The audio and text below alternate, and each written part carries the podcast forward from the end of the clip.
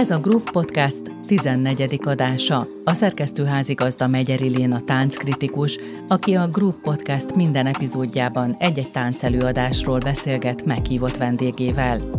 A podcast célja, hogy segítsen eligazodni a gazdag színházi kínálatban, felhívja a figyelmet a legizgalmasabb táncelőadásokra, és kedvet csináljon azok megtekintéséhez. A mai epizód középpontjában Gergye Krisztián társulatának előadása, a szinesztézia áll. Az adás vendége Odor Krisztóf színművész. Köszöntöm a hallgatókat, Megyeri Léna vagyok, és akik hallgatták eddig a Groove Podcastnak az adásait, azoknak feltűnhetett, hogy most nem a megszokott hang köszönt be a podcast elején. Ennek az az oka, hogy annak a hangnak a tulajdonosa most itt ül velem szemben, Odor Krisztóf, ugyanis vele mentünk most színházba, és az átkötőt pedig ezúttal Ola Andrea mondta fel, akivel egy korábbi podcast epizódban beszélgettem. Úgyhogy szia Krisztóf! Hello! Hogy most ilyen új szerepben találkozunk. Hát, állok elébe. Hát mindig azzal szoktam kezdeni a vendégeimmel, hogy milyen kapcsolatod van a tánchoz, de hogy már rögtön meg is tudtam rólad valamit, amikor elmentünk együtt az előadásra, ugyanis hát elhívtalként téged Gergye Krisztián előadására, és akkor ott az előadáson mondod, hogy hát te egyébként dolgoztál Gergye Krisztiánnal. Igen, még Miskolcon, ugye én Miskolcon voltam 3 évet, még amikor befejeztem a színműt, illetve a színműnek az utolsó gyakorlati évében már ott voltam, és ott csináltunk egy vígözvegy előadást, Rusznyák Gábor rendezte, ami mondjuk egy érdekes koncepció volt alapból, mert az a szerep az egy ilyen 40-45 pluszos karakter, és én akkor voltam 25 pont. Ez egész egy ilyen elég formabontó megvalósítás volt, egy reptéri váróban játszódott az egész, és akkor a Gergye Krisztiánt hívta a Gábor, hogy koreografálja meg, hogyha már egy kicsit máshogy állunk neki ennek az egésznek, de tök jókat csinált. Mondta, hogy ő az ilyen klasszikus táncokban nincs annyira otthon, mert ő teljesen más vonalról érkezett, de hát megpróbál mindent megoldani, meg együtt megcsinálni, és egyébként szerintem tök izgalmas lett a végeredmény. Úgyhogy innen ismerem Gergye Krisztiánt, meg egyébként láttam is már előadásait, például a Fischer Ivánnak volt az éjféli zene, amikor így éjfél körül kezdődtek a koncertek, és akkor ott mindig mesélt arról, hogy éppen mi ez a zene, és akkor aztán a csodálatos mandarint csinálta meg egyszer, és ott a Gergyék meg a társulata táncolt. Sőt, azt is mondtad, mert Gergye Krisztiánról lehet tudni, hogy ő többek között járván tanult táncolni, és hogy te is jártál arrafelé, és láttad ezeket a táncokat élőben. Igen, ezt nekem még a Krisztián mesélte ott Miskolcon, hogy kiment Indonéziába, és akkor ott találkozott ezzel a tradicionális, ilyen balinéz, meg indonéz tánc stílussal.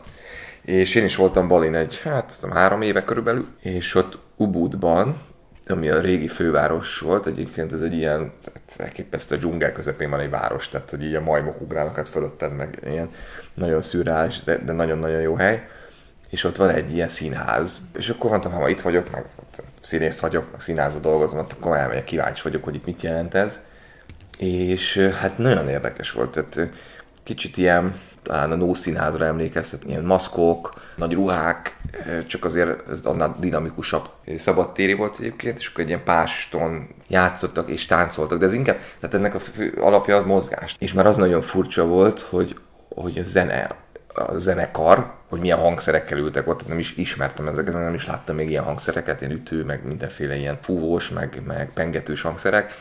És akkor elkezdett játszani, de valami olyan, én zenéltem is, én trombitáltam 12 évet, tudok kottát olvasni, megismerem azért a zenét behatóbban, de ilyen ütemmutató, az nem tudom, annyira életemben láttam, amit ez lehetett, így nem ismertem fel, hogy hol az egy. De nekik ez valószínűleg természetes, és erre táncoltak meg azoknak. Minden egyes mozdulat ki volt dolgozva, és tényleg abban a zenében az úgy jött ritmusra, hogy annak kell, hogy mit tudom, az egész test meg van merevedve, és akkor csak a kéz mozog, és ez abszolút jellemző a Krisztiánnak, tehát nyilván nagyon más, meg már eltávolodott, de fel lehet ismerni ennek a nyomát. Érdekes volt, kicsit az indiai táncra is emlékeztet, meg voltak benne ilyen vicces elemek, hogy a majom, és akkor az a vicces karakter volt, akkor jött a sárkány, akkor a harcosok, izgi volt és érdekes, és ez még így össze is kapcsolódik, hogy én ezt láttam, és Krisztián megmesélt, hogy neki meg ezek a táncos gyökerei, úgymond. Úgyhogy ilyen előzményekkel mentünk rá is erre az előadásra. És a másik, ami miatt nagyon örültem, hogy erre tudtunk elmenni, mert ez az előadás ugye festmények alapján készült, tehát egy nagyon erős képzőművészeti indítatása van, és hát a te életedben is jelen van a festészet, konkrétan festesz. Ja. Ez mióta és hogyan történt a te életedben? 7-8, de már lehet, hogy még több éve volt, hogy voltam Amsterdamban, és elmentünk a Van Gogh Múzeumban egy barátommal, és ott azt mondtam, hogy én festeni akarok. Ez annyira lenyűgöző volt, és annyira inspiráló, soha előtte semmi ilyesmit nem csináltam, de mondtam, hogy nekem valamit kell, én visszamegyek, hazamegyek Magyarországra, veszek fásznat, meg festéket, aztán meg ecsetet, és akkor legyen valami, és akkor úgy elkezdegettem, akkor nyilván az ember ott bénázott az elején, néztem ilyen tutoriál videókat, megbeszélgettem képzőművész ismerősömmel, és akkor magamtól szépen ezt így felfejlesztettem egy bizonyos szintre. Nem mondom azt, hogy én tudok festeni, szoktam, meg szeretek. Az a stílus, amiben én főleg ez a pop-artos, ilyen expressionist, ez úgy eléggé befogadható, meg populáris, és ezért így a Covid alatt szerencsére bejött egy ilyen kis biznisz jellege is a dolognak, ilyen portrékat megrendelésre. Úgyhogy az meg ott jól is jött. És még a mai napig van benne egy csomó, csak most például tök régóta nem festettem, és kéne. Csak úgy valamikor azon, hogy rászállom magam, és akkor megvan pikpak, de valamikor meg hetekig nem festek semmit. És egyébként még az is egy ilyen kapcsolódási pont ezzel az egész előadással, amit láttunk. Ugye én csináltam ezt a Textúra nevű előadássorozatot is, ami szintén ugye arról szól, akkor, amikor én csináltam, akkor a Nemzeti Galériában volt, de amúgy a Szépművészetiben szokott lenni, hogy bizonyos festmények inspirálnak írókat arra, vagy mit tudom, ki lehet választani egy festményt, és akkor arra írni egy vagy jelenetet, vagy monológot, vagy bármilyen szöveget, és akkor azt utána a színészek megcsinálják ott a kép előtt konkrétan, és akkor ahogy így megy egy ilyen táratvezetés, mindegy ilyen képnél leülnek a nézők, ilyen kis 20-30 fős csoportokba, és akkor megnézzük azt az 5-6-7-8-10 perces kis etüdöt, és aztán mennek tovább, és akkor is szépen végig mondjuk 10 képen. Tényleg nagyon hasonló a koncepció volt, persze nem múzeumi helyszínen, hanem most itt kivetítve láttuk a festményeket, úgyhogy akkor hallgassuk is meg, hogy mi a koncepció ennek az előadásnak. Gergye Krisztián új produkciójában a képzőművészet és a tánc párhuzamaira fókuszál. Mennyi időt töltünk vajon egyetlen képpel? Milyen minőségű ez az időtöltés? Ebből a kérdésből kiindulva törekednek arra az alkotók, hogy megfelelő teret és kellő időt szentelhessünk egy-egy remek mű alternatív befogadásának. Táncszínházi estjük a személyes találkozás interpretációját helyezi színpadra, így a képpel töltött időnk is kibővülhet, és talán valami többlettartalom is felszabadulhat a művek szemlélésekor. A szinesztézia performance etüdök füzéréből áll, amelyek két előadó, Nagy Csilla és Gergye Krisztián egy-egy gondosan kiválasztott műalkotásra adott reflexióit helyezik egymás mellé. Az alkotásokat a Ferenczi Múzeumi Centrum gyűjteményéből válogatták az előadás létrehozói.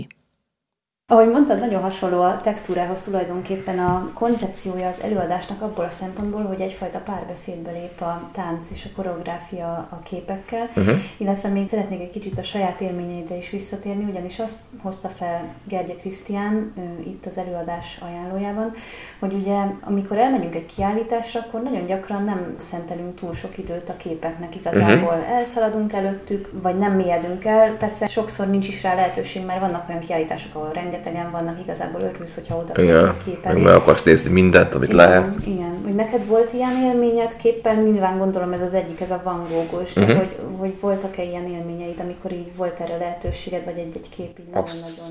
Abszolút. Ami ilyen nagyon erős, és pont erről szól, amit te mondasz, vagy amit a Gergye mondott, a Louvre-ban, Párizsban. A Louvre az szerintem befogadhatatlan. Ráadásul tudod, ilyen franciás stílusban az van, hogy össze-vissza fel vannak rakva a képek a falra, mert mondjuk egy londoni National Gallery-ben ott valahogy sokkal jobban be tudod fogadni az egésznek a rendezettsége. Itt a Louvre-ban meg az van, hogy ott így tele vannak mesterművekkel a dobálva a 8 méter magas falak, és így mész, ugye mindenki elmegy megnézni a Mona Lisát, amit kb. Nem is látsz, mert van előtt egy plexi, meg ott áll 40 turista minden másodpercben, egy ilyen kis teremben, de hogy azon kívül még rengeteg mestermű van ott, és az volt, hogy így mentem, és mondtam, hogy nem bírom, egyszerűen azt érzem, hogy leszakad az agyam már. Ott egy Rembrandt, ott egy Da Vinci, és akkor leültem egy padra, és pont ahogy leültem, velem szembe volt a Géricaultnak a Medúza tutaja, ugye Géricault nagy francia romantikus festő, Delacroix-nak a kortársa, és ez egy nagyon híres kép, szerintem azt kb. Mindenki ismeri, hogyha így névről nem is, de megmutatnám neki egy fényképet róla, akkor tudná, hogy ez a hánykódik a hulláma között egy tuta, és ott nagyon messze a horizonton, a távolban ott van egy vitorla, hogy megmenekülhetnek, és akkor az egész úgy van felépülve, hogy a tuta elején ott valaképpen egy ilyen kis valami zászlót, vagy egy ilyen rongyot lenget, hogy vegyék őket észre, és az egésznek a struktúrája az, hogy ott a remény, és akkor ahogy így haladunk a képnek a bal alsó sarka felé, ott a totál reményvesztettség, ott már van egy, aki nem él, van egy, ott a legeslegvégén a tutajnak ül egy öreg ember, aki egy ilyen fiatal fiúnak a holttestét fogja a kezébe, és ilyen irgalmatlan, megrázó az egész, és hát ez az igaz, ilyen romantikus, ilyen iszonyat érzelmekre ható, hatásos cucc, és leültem oda, és ott nem tudom, egy fél órát minimum eltöltöttem csak az előtt, a kép előtt. Tényleg minden részletét megnéztem, hogy van kidolgozva a víz, az ég, a felhők, az emberek, hogy mindegy külön karakter,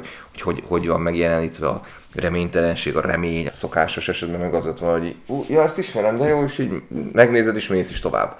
És közben meg simán el lehet tölteni ennyit egy kép előtt, és én mostában már azt szoktam csinálni, hogy elmegyek a kiállításra, hogy megyek a képek mellett, figyelek, és csak az előtt állok meg, ami úgy megfog. Tehát, hogy nem az, hogy mindegyik előtt, mert akkor ezt nem tudod úgy befogadni, hanem ami így ránézel a képekre, és van amelyik egyszerűen megfog, vagy az előtt el akarsz tölteni időt, és akkor azért tölts is el időt. De tény, hogy ez van, hogy általában átpörgetjük magunkat ezeken, és nem tudunk elmélyedni egy-egy képben. Ez biztos, hogy így van. Úgyhogy ezt az élményt próbálta nekünk Gergye Krisztián is biztosítani, illetve volt egy kurátor, Kígyós Ruzsina, tehát ők a Szentendrei Ferenczi Múzeumnak a gyűjteményéből válogattak, és túl azon, amit mondtál, meg amit Gergye Krisztián is mondott, hogy időt szánni a képekre, nekem azt tetszett még nagyon, amikor az embernek tényleg van ideje szerintem így megállni festmények előtt, akkor valahogy egy picit megpróbálja beleképzelni magát a világba, vagy hogy hogyan élnek azok a szereplők, mi a háttértörténet, mert ugye ott csak egy kimerevített képet látunk, és akkor esetleg magunkba elképzeljük a mozit. És nekem ezt tetszett nagyon az előadásban, hogy itt megjelent ez a mozi tulajdonképpen, hiszen életre keltek a képek. Igen, csak érdekes volt, hogy nagyon sok absztrakt képet választottak, de mondjuk ugye a tánc is absztrakció. Tehát, hogy ebből szempontból meg tökre korrelál az egész, de az absztraktakkal így nehezebben vagyok, de legutóbb, amin voltam, azt a Gerhard Richter kiállítás, ott például voltak tök jók, tehát, hogy az aztán tényleg az van, hogy arra asszociálsz, amire akarsz, és a táncnál ez még jó is, mert sokkal elemeltebb az egész, vagy igen, az absztrakt a jó szó erre, mint mondjuk a textúránál, ahol bármennyire absztrahál bármilyenféle irodalom, vagy színház, vagy bármi, akkor is kevésbé szerintem, mint a festészet, vagy a tánc. Nyilván inkább olyan képeket választottak, ami tényleg egy történetet mesél el, mert egy absztrakt kép az nem mesél történetet, az csak max érzelmekre hat. Én nem ismertem nagyon egyébként ezeket a képeket, tehát ezek nem ilyen nagyon... Legalábbis az átlag ember számára nem annyira ismert képek. De ez tök jó, amit mondasz, hogy ezáltal, hogy csomószor ugyanaz volt, hogy így közelítettünk egy képre, vagy éppen távolodtunk tőle, és azt is sokáig hosszan néztük, miközben ment az ebből kiinduló koreográfia. Ezáltal tényleg az volt, hogy eltöltöttél az előtt a kép előtt hosszú-hosszú perceket. Mondtad, hogy azért nagyon sok absztrakt kép volt, hogy szerintem ott inkább talán a jelmezek, a színek voltak azok, amik reflektáltak, és persze hát maga a mozgás, de hogy érdekes, amit említettél az indonéz tánccal kapcsolatban, a karakterekkel kapcsolatban, mert nekem az egyik dolog, ami nagyon tetszett az előadásban, az volt, hogy mennyire sokféle karaktert jelenített meg a két táncos, ugye Nagy Csilla és Gergye Krisztián voltak a színpadon, hogy tényleg Nagy Csilla is a kislánytól az öreg asszonyig rengetegféle karaktert megjelenített, és persze ebben segítségükre voltak a jelmezek, de azért nagyon erősen a mozgással hozták, és olyan egyszerű gesztusokkal, de hihetetlen. Tehát tényleg, mint egy festmény, hogy nagyon egyszerű gesztusokkal nagyon sok mindent, vagy nagyon kicsi vonalakkal nagyon sok mindent. Mind a ketten iszonyat kifejezőek voltak a színpadon, hogy én a Krisztián már láttam, és sőt, tudom, hogy valahogy nagyon szuggesztív, meg úgy nézni kell. És ugye ez nem az a fajta tánc, hogy az nyűgöz le, vagy az ránt be, hogy valaki milyen látványos dolgokat tud megcsinálni, forog 8-at, vagy ugrik és párgát. Nem a technika. Nagyon lassúak voltak a mozgások.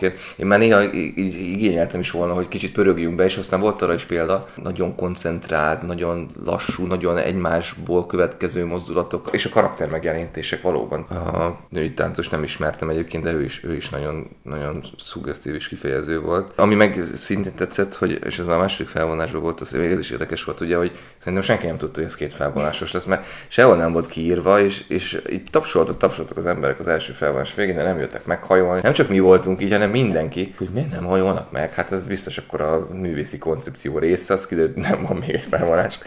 De ugye a második felvonásban a humor is megjelent azért, és az meg tök jó volt, hogy kicsit így oldotta, mert alapvetően az egésznek ilyen hipnotikus atmoszférája volt. Zombola Peti zongorázott, de ő csak így nem végig, hanem volt az egésznek egy ilyen soundscape, az egész alatt valamiféle zene, de inkább ilyen tartott hangok, amik így torzultak, és ilyen fura harmóniák jöttek létre. Az egésznek volt közben egy ilyen kicsit ilyen nyomasztó atmoszférája, de nagyon erős volt ez az egész. Emellé, vagy hogy ebben meg tudott jelentni a humor is, egy kicsit ki tudták könnyíteni, az szerintem jót tett neki. Igen, mert valóban azért volt megtévesztő talán, mert nem volt egy olyan értelemben vett dramaturgiai íve, vagy egy építkező íve az előadásnak, hiszen tulajdonképpen ez etűdökből áll. Igen. Szerintem ők tudták, hogy mit akarnak így az egész ívével kifejezni. Én észrevenni véltem benne valamiféle építkezést, tehát hogy annak ellenére, hogy nagyon másmilyenek voltak, és nagyon más képek is voltak, és másfajta táncok valahogy úgy szervesen kapcsoltak egymáshoz, meg jöttek egymásból. Azért is tapsoltunk az elején is, mert hogy az ilyen olyan kereknek tűnt úgyis csak az első felvonás. De aztán a másik felvonás egyébként hozzátett, tehát örülök, hogy nem mentünk haza. Igen, tehát azzal abszolút egyetértek, az nekem is feltűnt ott, hogy szerintem nagy veszélye volt annak, hogy ez tényleg, ha ilyen etüdszerű, és egyik jelenet jön a másik után, akkor nagyon töredezett lesz az egész. De annyira jók voltak az átkötések minden jelenetnél, valahogy annyira tényleg szervesen jött egyik a másikból, mindig valami nagyon kreatív megoldással váltottak jelmezt, vagy ahogy az egyik eltűnt, a másik előjött, vagy valahogy a díszlet, ami egyébként ugye nagyon egyszerű volt, tulajdonképpen egy fehér fal, de azért ott mindig történt azzal valami izgalmas dolog, lett belőle egy ajtó, egy ablak, valami. Nekem egy kis kritikám van, ami igazából nem az előadásnak a hibája, de ahogy te is mondod, ez egy ilyen meditatív, elmélyülős előadás, és hát a Városmajornak a színpad azért hatalmas, és a nézőtér is hatalmas, szóval én sokkal szívesebben látnám ezt az előadást egy pici térben, ahol tényleg közel tudunk lenni.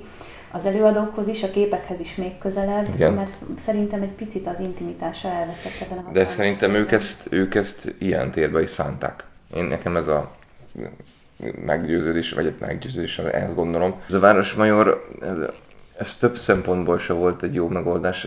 Egyrésztről ez annyira egy réteg dolog, ez annyira egy szűk értelmiségi réteget érdekel, ez a kortárs művész táncszínház, hogy ezt odarakni az 1500 fős városmajori színpadra, vagy nézőtérileg, az szerintem ez halálos. Ettől függetlenül lehetett ezt élvezni, és jó volt, de tény, hogy ez egy ilyen kis térbe való, két ember van a színpadon. Plusz a zongorista. Igen, ja, igen, jogos. Meg a képek. De mondom, tehát, hogy ettől szerintem el tudtuk vonatkoztatni tökre. Abszolút élvezetes volt, de azért, hogyha lesz valamikor egy kisebb helyen, akkor én el fogok menni még egyszer megnézni, és mindenkit biztatok rá, hogy menjen el, mert szerintem tényleg egy nagyon kreatív és izgalmas előadás. Abszolút, igen. Szerintem ezek az olyan fajta előadások, amik az ember úgy nehezebben veszi rá magát, hogy mondjuk elmenjen. Mondjuk én színházban is sokszor így vagyok, hogy elindulni, hosszú lesz, nem tudom, alapból ugye nem vagyok egy csomót a színházban, és akkor most van egy szabad napom, akkor menjek a színházba, stb. De nagy-nagy százalékban megéri. Ezek olyan dolgok, amik úgy elkísérik az embert. Nem az, ami úgy de jó volt, kijött, és akkor de jó szórakoztam, vagy akár mozinál is ez, hanem ez az, ami úgy veled marad, eszedbe jut, megőrző belőle hangulatokat, stb. És szerintem egyébként 2 milliós európai nagyvárosban egy több embert érdekel ez. Csak hát ennek utána kell menni, ezt nem tudom, meg kell szervezni, ki kell találni, mert szerintem ez az előadás ez sokat többet ér annál, hogy ilyen kevés ember lássa, tehát hogy ezt érdemes is, és menjenek az emberek is nézzék, mert elkíséri őket aztán. Remélem, hogy mi is hozzá tudunk tenni a népszerűsítéséhez. Ha tetszett az adás, kövesd a Groove közösségi felületeit, hogy elsőként értesülhess az újabb epizódokról, valamint a további izgalmas táncos tartalmakról. Ha pedig kedvet kaptál megnézni a mai epizódban bemutatott előadást, keresd az aktuális időpontokat a társulat honlapján.